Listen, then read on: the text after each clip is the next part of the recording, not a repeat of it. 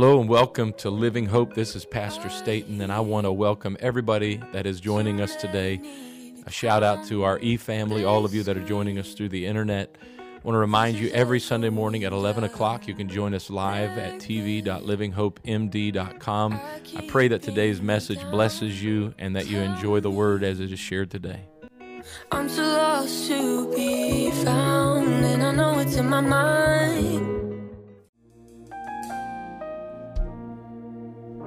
Man, God bless you.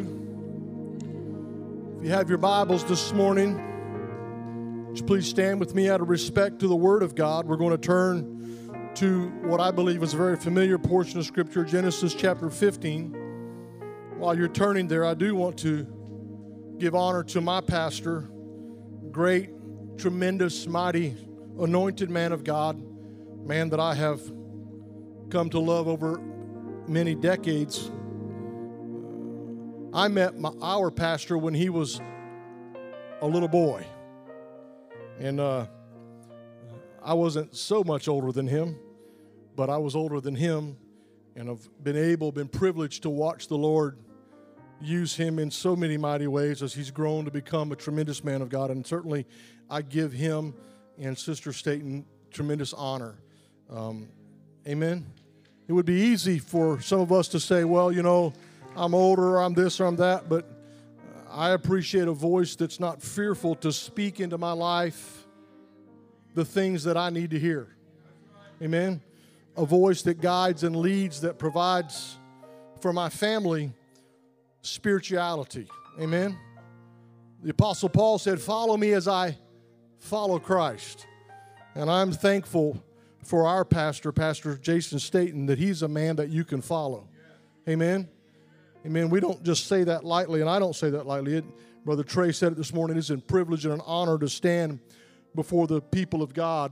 I appreciate here this morning a few people come over and laid their hands on my back, began to pray as, as they knew I was going to minister this morning with the help of the Holy Ghost. And that's important. Why? Because the Word of God is always bigger, it's always greater than any man could ever be.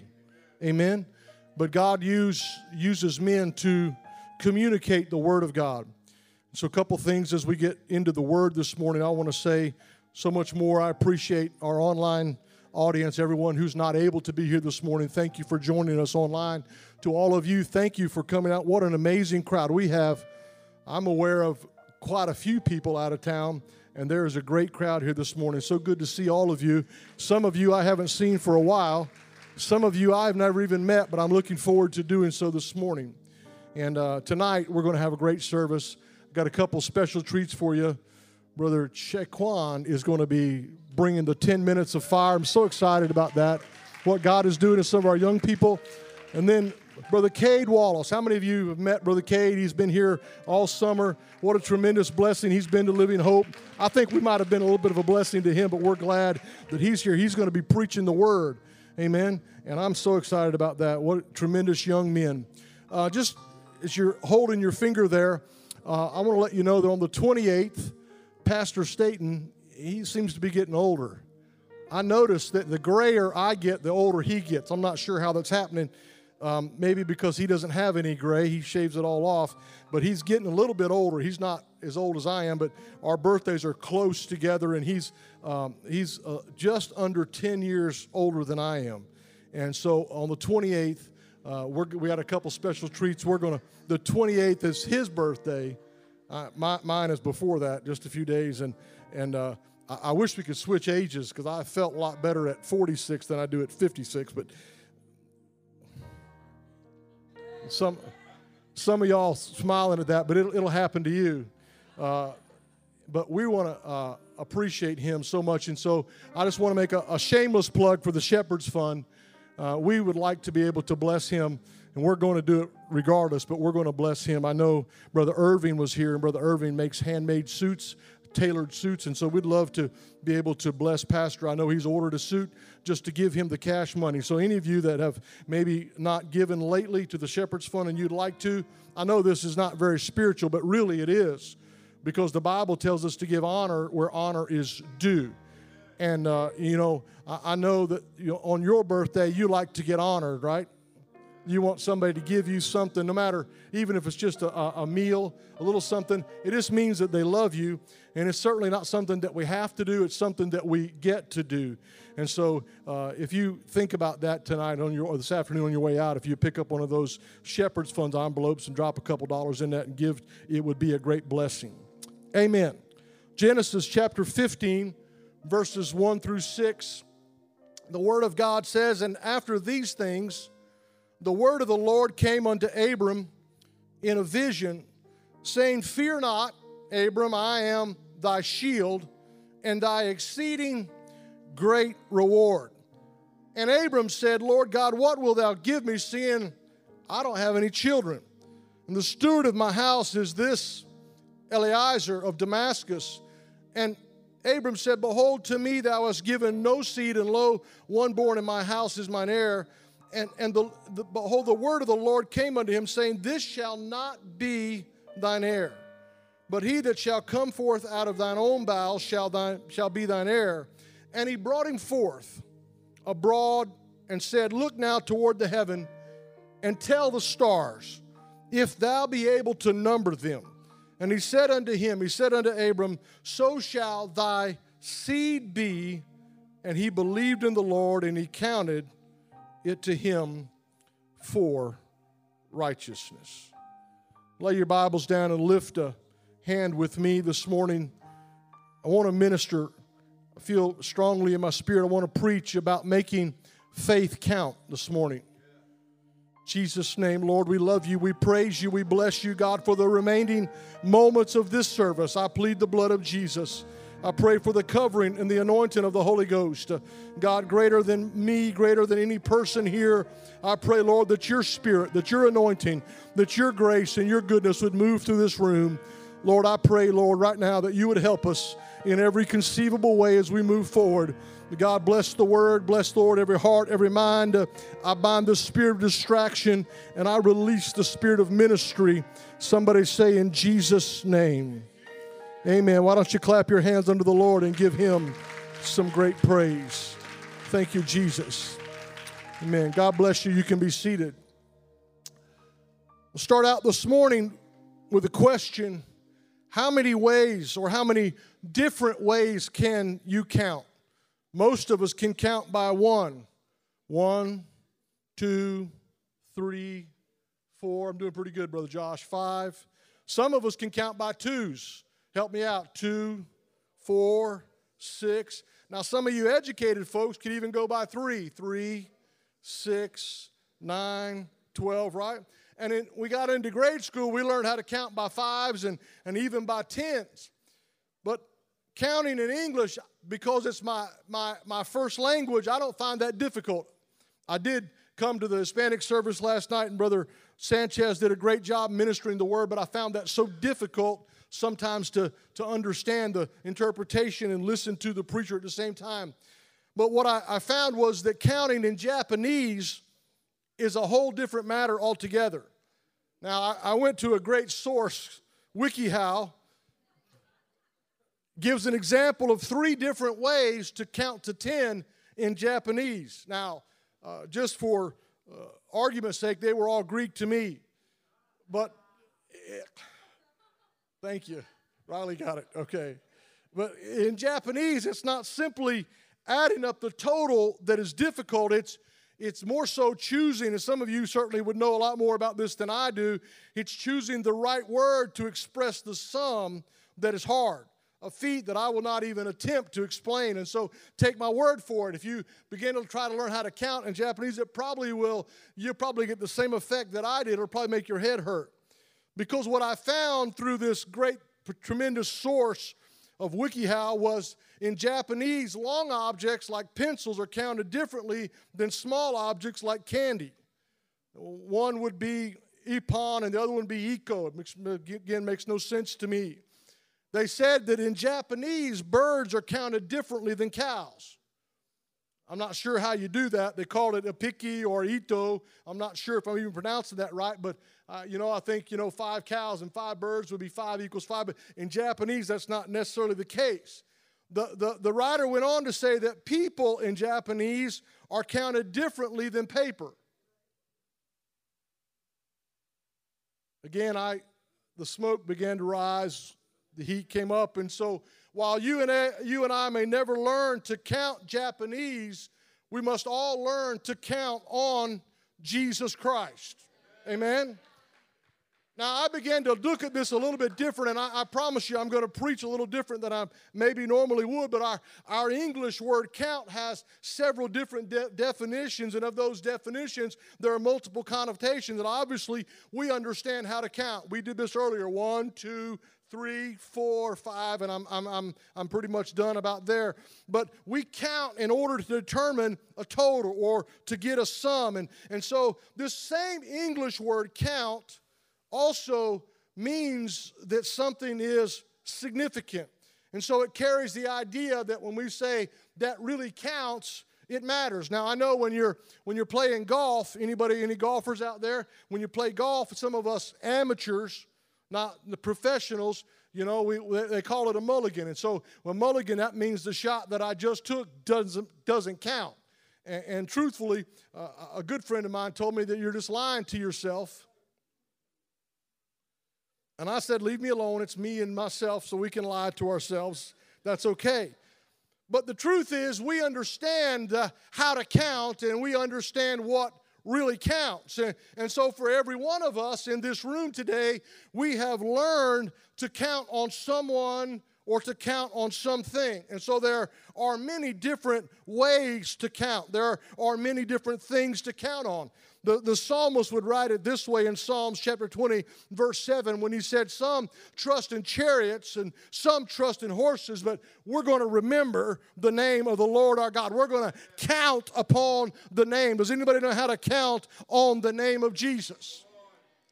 And so, my point is, that every one of us counts on something and every one of us trusts in someone. And, and so, even I find that the non religious world, the non religious people in our world, have a, a deeply held set of beliefs about the world around them. And what they know is they know on who they can count and they know those people that they cannot count on. Anybody got a family member? They always say they're going to be there, but something always comes up and you just you just can't count on them, right? And and so in, in the world around us, some people are, are counting on money and some people are, are, are, are, are counting on education or the economy or government, and some, uh, I guess, in this pandemic world are counting on science. You go right ahead and knock yourself out, sweetheart. But in a world with so many variables and so many choices, what, what, what can we really, truly count on? I mean, they can't all be right. I mean, you know, and, and you're in church today, so hopefully you know you can count on the Lord. And so, how is it that we can determine who we can count on and who we can't? And so, what you believe about God and what you believe about the world in, in both of those things is vitally important because what you believe has a direct impact upon the decisions that you're going to make. And so, I, in my mind, in my heart, I, I just have to think that it would be really sad for someone to make it all the way through life and to find out that the things that they had counted on were not able to sustain them.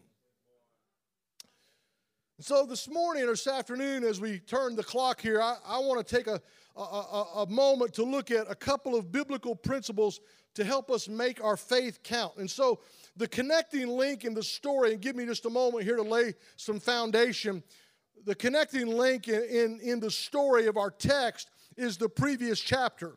The beginning of verse 1 in chapter 15, the writer says, After these things. And so, many times in the spiritual realm, our, di- our, our darkest trial seems to follow our greatest victories. But it is this exact scenario, this after these things, is referring to what happened in chapter 14. The Bible says in chapter 14 that the king of Elam had united his forces with those of three other specific kings to form a league of conquest. And so they had tremendous, great military prowess, and they were a formidable adversary. If you would to go back and we won't for the sake of time read chapter 14, what you would find is together they were able to conquer the Rephaims and the Zuzims and the Emims and, and they defeated the Horites and the Amalekites and the Amorites and anybody else who was a knight they might have found they probably defeated them as well. And so this group were literally terrorizing the world around them. And so, in this region where Abraham lives, acting out of fear and self preservation, five other kings got together, these neighbors of Abraham, and they responded by combining their forces to engage the armies of King Chedorlaomer of Elam, and they too were defeated. Tremendous. They get together, said, "Hey, we're going to get we're going to be we're going to get overrun individually, so we'll combine our forces and we'll fight." And they were completely destroyed. And, and the result was that those cities of Sodom and Gomorrah, you may have heard of them, were ransacked, and Abraham's nephew Lot and his family were taken prisoner. Well, Abraham, being the great man of God that he was, he leads his small, but uh, I'm assuming merry band of 318 workers and servants. Nothing indicates that they were soldiers. Nothing indicates that they were warriors. And they make a surprise night attack. I'm sure they had NVG goggles and they had some SEAL training. I'm not sure what all they had. But they slip in there at night and they defeat this army of the king of Elam and, and, and they, they, they save Lot and his family, and they recover everything that was stolen. Now, I find this really an amazing feat, right? Abraham and just a, a, group of guys who really probably weren't warriors, they go in at night and they defeat this terrorizing army. And so, I mean, I can hear Abraham, right? No weapon formed against me is going to prosper. He's singing and shouting and dancing. But then all of this goes on in, in, through time, and, and life kind of gets back to normal and reality sets in, and this very inevitable but very human reaction begins to happen in the mind of Abram. It's called worry, anxiety, that, that little feeling that you've had, that I've had, that happens in the back of the mind. It began to wonder what is going to happen now. Now, we know, we understand that this dilemma is real. It's both a physical and it's a mental aspect of life. What you, you, you get through that great thing and you, you make it through that thing, and now you begin to wonder to yourself, what's going to happen to me now? What's going to happen to us now? And so we've all been there, but the truth is that no victory ever comes without cost. And so in our story, Abraham had good reason to believe that those remaining followers of the once powerful king of Elam, who's now dead, this powerful league of nations was now reduced to an axis of evil, that they would not abandon their, their, their pursuit of conquest, but they were going to, he, he say, you know what, we snuck in there at night and we had a decisive victory, but I'm not convinced that this battle is over.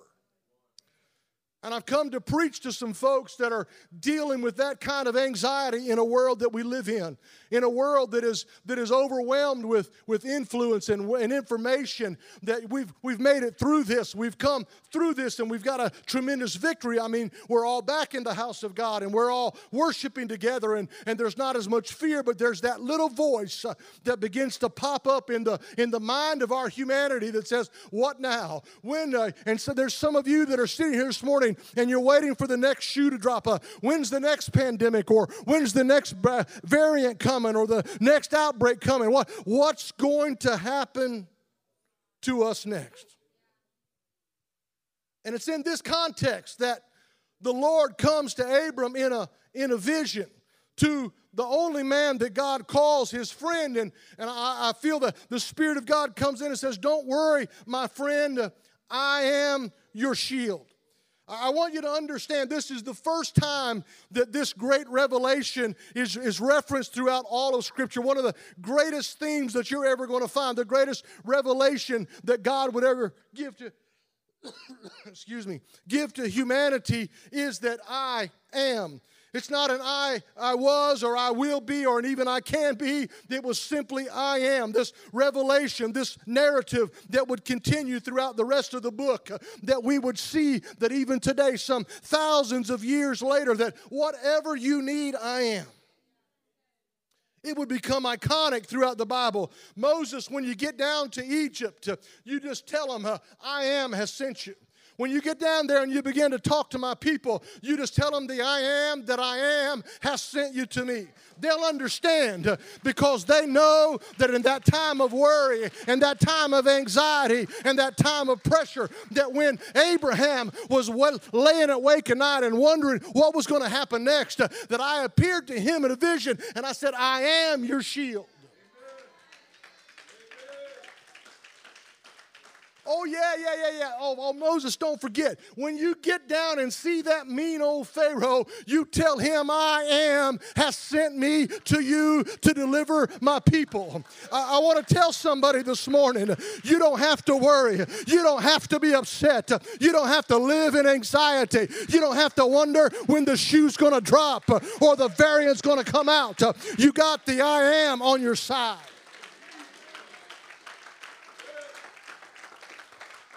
Come on, I need a little bit of help this morning. In our text, Abraham hears the voice of the Lord speaking to him, and he said, I am your shield. Now, I, I began to think about this, and I, I said, you know what? The shield, it symbolizes one of the greatest benefits of being a child of God. The shield is the ultimate form of protection in their day. But that shield represents, Brother Henderson, our safety and our security. I want someone to understand that as a child of God, you're not necessarily under the protection of the government or the people or society. You are under the protection of the I am. Come on. I'm not being shielded by science. I'm not being shielded by worry. I'm not being shielded by humanity. I'm being shielded by the I am. Come on, some of you aren't getting, what you're not picking up what I'm laying down. You could have a shield around you, you could live in a bulletproof house, but it won't shield you like the I am.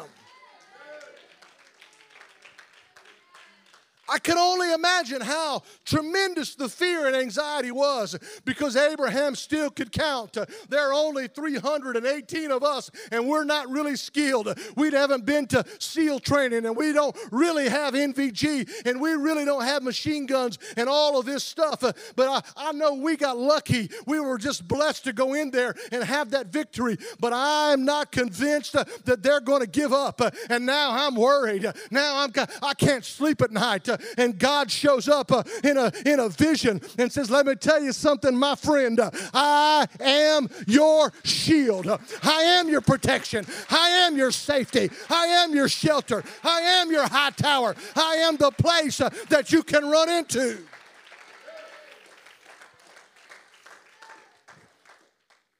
The shield is a place of protection from injury and trauma. But it's more than that. The shield is not really a weapon. Now, I know to whom I'm preaching this morning, and God doesn't say to Abraham, I am your sword. He doesn't say to Abraham, I, I am that big rock you can, you can sling, or I'm not a club, I'm not, I'm not even a pistol or, or a machine gun or any kind of weapon. But he says in this moment of anxiety, in this moment of trepidation and worry, he said, I am your shield, I am your covering, I am your protection. And it's obvious to me that Abraham, this great man of God, a man of faith, was dealing with a spirit of fear. He was upset. He was feeling vulnerable. He was feeling defenseless. He was feeling unsafe and unprotected. He was abandoned. He felt that way. He felt like the lone soldier on a battlefield without any bullets for his gun. And Abraham, he's, he said, You know, like uh, worry sets in, and what happens to him happens to us, and we go into self protection mode.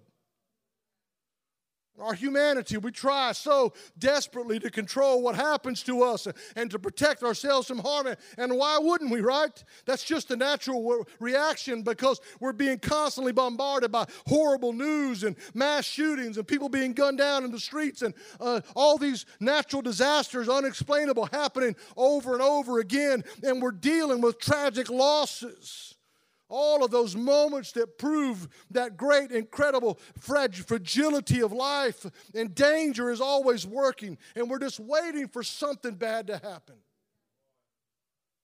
The, life, the, the, the reality is life is out of control. We're, we're living in a fallen world, and atrocities are everywhere. And I, I'm sure you can relate at least on some level. The social media is all off the hook, and the news and the world all connected. All of these things are that has been documented that it's all detrimental to our mental health. And it makes us feel powerless and unsafe and unsure, wondering what the, the next name on that list of tragedy, that next name of victim is going to be on that list. The truth is that many of us have someone that we know we can count on, someone that we know will be there no matter what. If they can be, they will be. You got a friend, you got a relative that would literally charge hell with a bucket of ice water if that's what it took. That's great. That's wonderful, but they can't always be there for you. The difference I want to preach this morning, what's going to make your faith matter, what's going to make your faith count, is when you understand that people can only do so much, that humanity can only do so much, that the government can only, that science can only. You know, I know I got good people that got my back. I know I got some friends and some relatives and some brothers and sisters who would be there for me if I needed it. But there's something about somebody having your back, and there's a difference in a God who's your shield because God doesn't have your back, He's got the front. Oh, somebody hear what I'm preaching this morning. He's not behind you, He's He's in front of you. That shield isn't doing you no good back here, but that shield is out here. And, oh, no, no, no, no. Hold on, hold on, hold on. You can count on Him. Some of you men, before, before the Lord, may have had some trouble in some of those establishments that you shouldn't have been in. I'm just saying. I, I remember that vaguely. And you had a friend with you, right? And when time, you know, push come to shove, you turned around and hopefully that friend was there. Because it was now five on one. I'm just saying, I heard. And if that friend was a real friend, they'd be there to help you take some of that beat down with you. I mean, hello? Some of y'all act like you don't know what I'm talking about. Thank God if you don't know. But there's such things as fair weathered friends, and they got your back. I got to tell somebody that Jesus Christ, uh, He don't have your back. Uh, he's out in front of you. He's protecting you. He's securing you. Come on, somebody. He's a shield. Uh, and in your moment of fear, in the middle of anxiety and trepidation, you don't have to worry. Come on. He said, I'm out here. I am your shield. Oh, hallelujah. Come on, somebody. God is your shield. He's defending, He's protecting, blow after blow, taking the punishment for you. Here's the difference, Brother Josh. Now come here, help me out. Well, no, no, no, you, you're, you're terrible at this. Sit down. Brother Cade, come help me. I, we've been, I love Brother Josh, but he, Brother Jess, he doesn't ad lib well, does he? He doesn't ad lib well. I, I just, I love you here. So we're going to pretend? You got a sword in your right hand. Okay? I've got a shield in my left hand. Okay? You're going to pretend that don't, okay? We're going to pretend that you're going to swing the sword up and I'm going to deflect it with my shield. So y'all don't see all this is okay. We're going to pretend. Don't hit me. Okay? That's because brother Josh, he don't understand some things sometimes. We're just okay. So Swing your sword. Hey. Do it again. Boom. Do it again. Boom. Come on. Come on. Come on. Fight. Come on. Ha ha ha ha ha ha ha ha. Come on. Somebody you don't understand. Here's what's happening in the spiritual realm. He Come on, the enemy is swinging the sword, but you're feeling the impact. You're feeling the blow, but he's absorbing the punishment.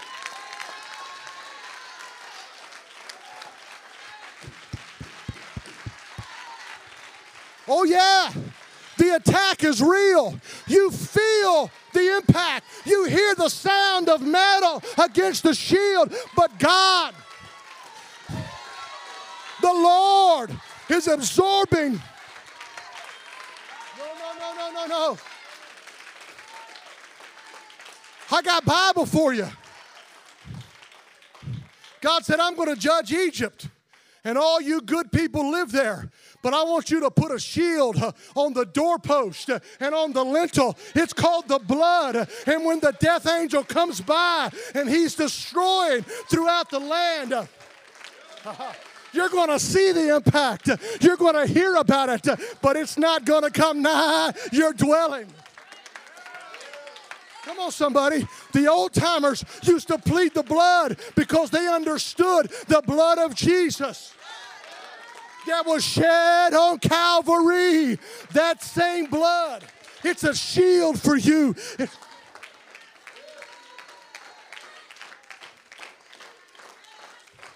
And sin is still making an impact.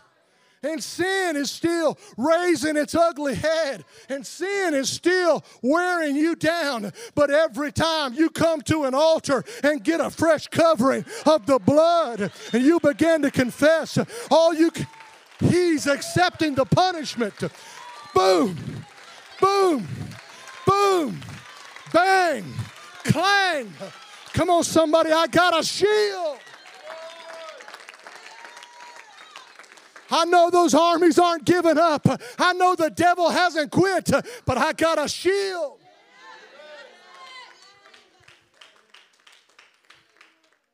And I know there's some good people that are worried about their past. Oh, you're worried that past is going to pop up. And there's some others that are worried about their future and they're worried about what's going to happen in the future. And some of you are dragging that past uh, and you're just waiting for it to raise its ugly head and to call you back. Uh, you got to understand when it begins to call, I got a name uh, that's above every other name. I got a tower that's a strong tower that I can run into and find safety. He's my protection. Hallelujah. Clap your hands. Clap your hands. Give God some praise. Give God some praise. Give God some praise. Come on, Jesus. You can count on Him, you can put your trust in Him. But here's the deal with the shield David wrote it this way in Psalms chapter 3, verses 1 through 3, and we sing the song, Lord, how are they increased that trouble me? Many are they that rise up against me. Anybody understand that? Many. There are people that are saying about David, there is no help in God for him. But here's what David said, O Lord, but thou, O Lord, art a shield for me, my glory and the lifter of my head. You see, there's a difference here. I began to read through this Psalms over 16 times. The writer, just in the Psalms, referred to God as the shield. He says this in Psalms 18:35, Thou hast also given me a shield of thy salvation. Psalms 33 and 20, He is our help and our shield. The difference, what makes the shield effective in your life, it's not just a shield, it's not just the shield, it's my shield. Somebody's got to take ownership in the Holy Ghost. I am a child of God.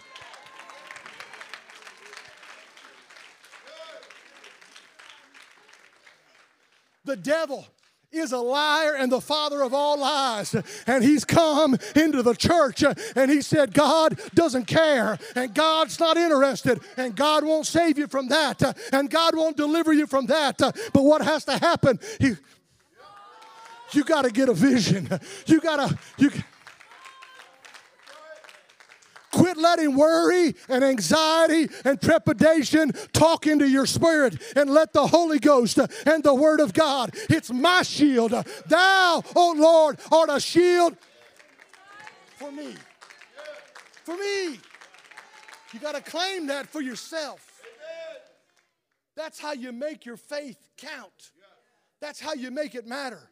A lot of people believe God and they believe that He's a sovereign God, able to do anything, but they just don't believe that He'll do it for them. And there's a difference, my friend. It's a demarcation point when you begin to believe that God loves me, that God saved me, and God's going to deliver me. It makes a difference.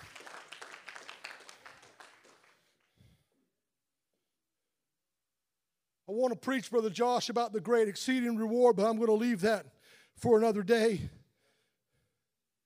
I told you today that we're going to do some, some counting.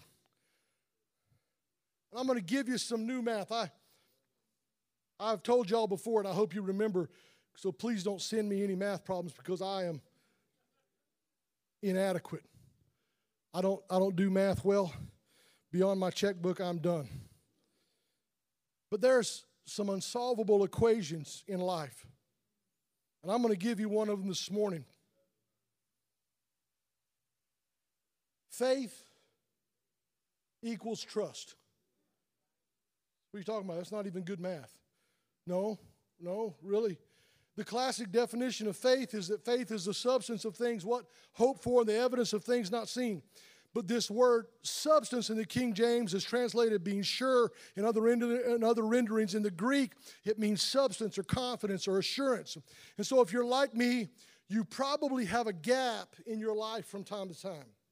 I'm not talking about between your teeth or something like that. I'm talking about a gap where this gap is actually between what I expect God to do and what God actually does. Now, I know this is really difficult for you to understand, but for me, I label things and I call it my trust gap. And so my trust gap shows up when I am worried about something or I'm wondering about something. And, and somewhere in the middle of this great vision, in the conversation with Abraham and God, it turns from, I'm your shield, I'm your protector, I'm your great and exceeding reward, to, what about me? What about my promise? And I thought, wait a minute now. I've been there more than once. I've been talking to God about His greatness, and all of a sudden the conversation between me and God turns to, hey, God, what about me? Now, I know it's selfish and self serving, but the reality is for every one of us, we've been there. Two of you are not going to leave me hanging. The point is that faith does not equal trust. It's, it's kind of like Japanese math. They're, they're not counted the same way. There's a problem when you start counting faith and counting trust. Why? Because they're not the same thing. They're not the same thing in life. They're not the same thing biblically. They have a very different de- definition. Faith is built on things that is hoped for and things that we cannot see. Faith, or trust rather, is measured by, right? It's measured by something substantial, like a relationship or a precedent, right? And so as I began to look in Scripture, faith is measured. To every man is given a measure of faith, and faith is quantifiable. You can see little faith or great faith or saving faith, and so you can see all of these different things. Uh, but here's, here's the deal while trust has this building on something that's precedent or relationship, many people confuse faith with God with trusting God. Now, faith is a noun. Like I said, it's something that you have or something that you possess. It's the, it's the substance, it's the evidence, those things that we hope for, those things that we can't see. But trust, on the other hand, is a verb. It has action tied to it, and it's something that you do, it's an action that you take. And so faith always comes first, and it's the precursor to trust. So, what I'm saying is, you can't have trust without faith, right? And you're not going to get you you have to have that's just the order of things. And so how is it that i respond to my trust gap? How do i make my faith count? The writer in proverbs said it this way in all thy ways acknowledge him and he shall direct your steps. That's great man. I'm acknowledging god. Good job god. I acknowledged him. That's not it. Acknowledging, if you go a little bit deeper, is admitting and accepting and conceding that God knows more than I know. Now, I can stand in this room in front of all you people and I can say confidently that God knows more than I do. And you would stand and say confidently, Preacher, you are right. God knows more than I do. But when you're in the middle of the dilemma, and worry and anxiety and trepidation are wearing down on you, and there's no voice of God speaking in your ear, and all you can hear is what's going to happen to me? What about me? What's coming next? How am I going to get out of this? How am I going to make it through this? You really don't believe that God knows more than you do. I don't believe it. You don't believe it. We don't believe it. Let's just own that fact because when it when push comes to shove, you're going to do what you want to do and you're going to hope God's okay with it. But when you begin in the midst of your trial to acknowledge him, to admit the truth that God, you know better than I do how to no no no what happens is we get to the end of the rope. We ain't got one more knot we can tie. We don't have one more phone call we can make. We don't have one more friend we can call. We got nothing. And we'll say, God, got a problem over here. Now I'm telling you how you make your faith count. That's not that's not trust. That's I'm out of options and I'm calling on God. That's that's I've made a mess of this and I need a, a quicker picker upper.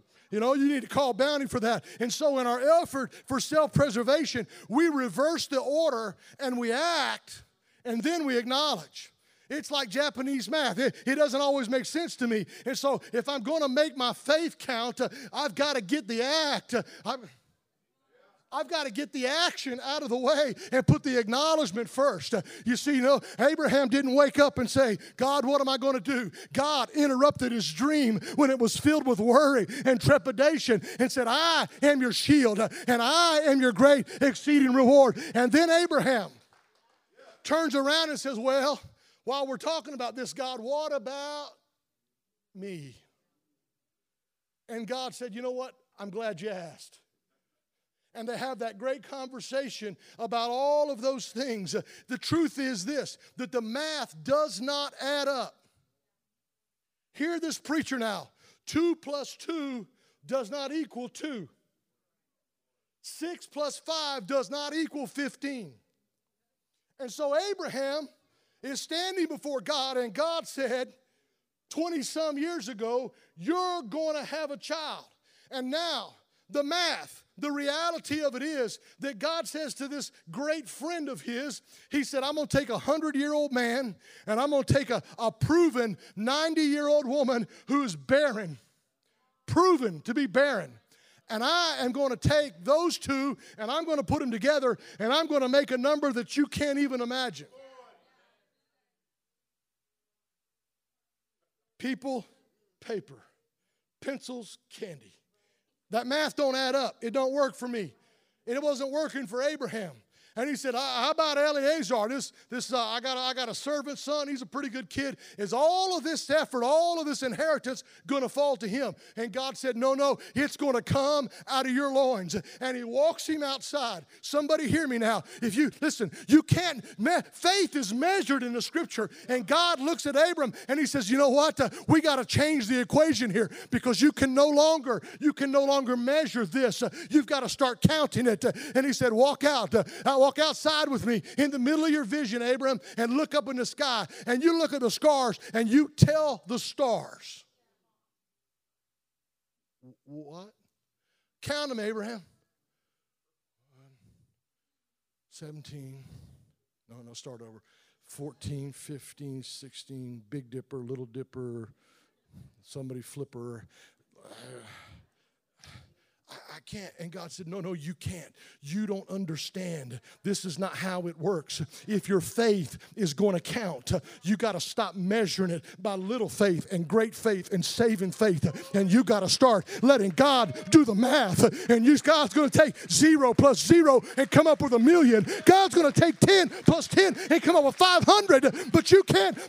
Oh, come on, somebody. I'm talking about making your faith count.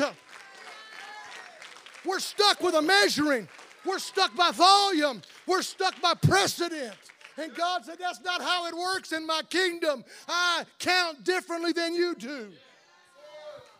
Well, I can't, I can't speak Japanese, sushi, Tokyo, Hiroshima, Nagasaki. I'm done. I got nothing else. I have absolutely nothing else. I don't know how it works.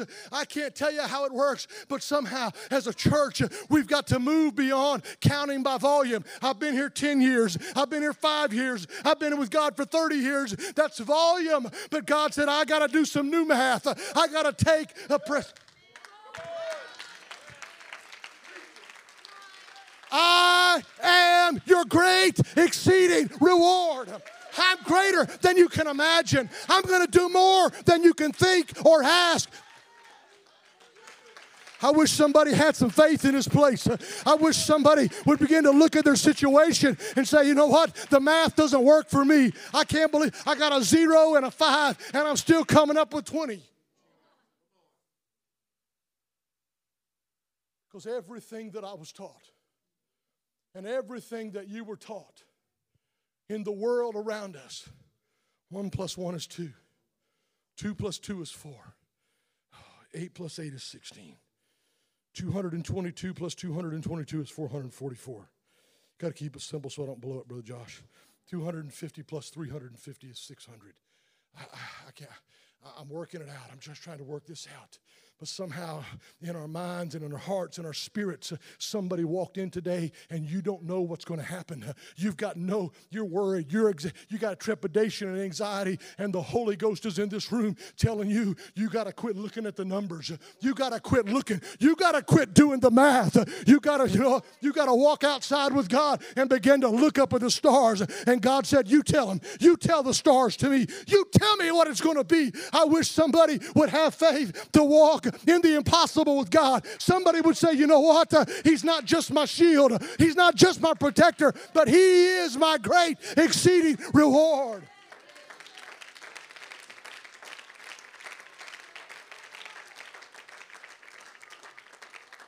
Come play, Brother Andre. Doesn't make any sense. Here's what we know about God the things of God seldom make sense to us. How many of you acknowledge that? I don't know how God did it. I don't know why God chose me. I'm glad He did. I don't know how God's going to do it. But here's where faith goes from measure to counting. Oh, man. I, well, James, I've been doing this for a few minutes now. I ought to have great faith. Sometimes I feel like I've got little faith. Some days I wake up and I, I'm pretty sure I got no faith. Brother Roberts, that's too transparent. That's just too true.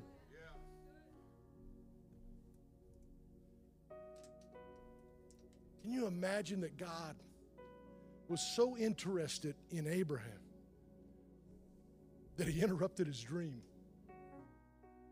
Well, Katie was thinking about playing golf, you know, at Pebble or something. He was, he was into it, you know. He was out there, brother Mike. He was fishing in the Keys. He was having a good time in his dream. He was, he was out there, you know. He had a big old sailfish on. It was, he was hammering that thing, and God walked in and said, "You know what?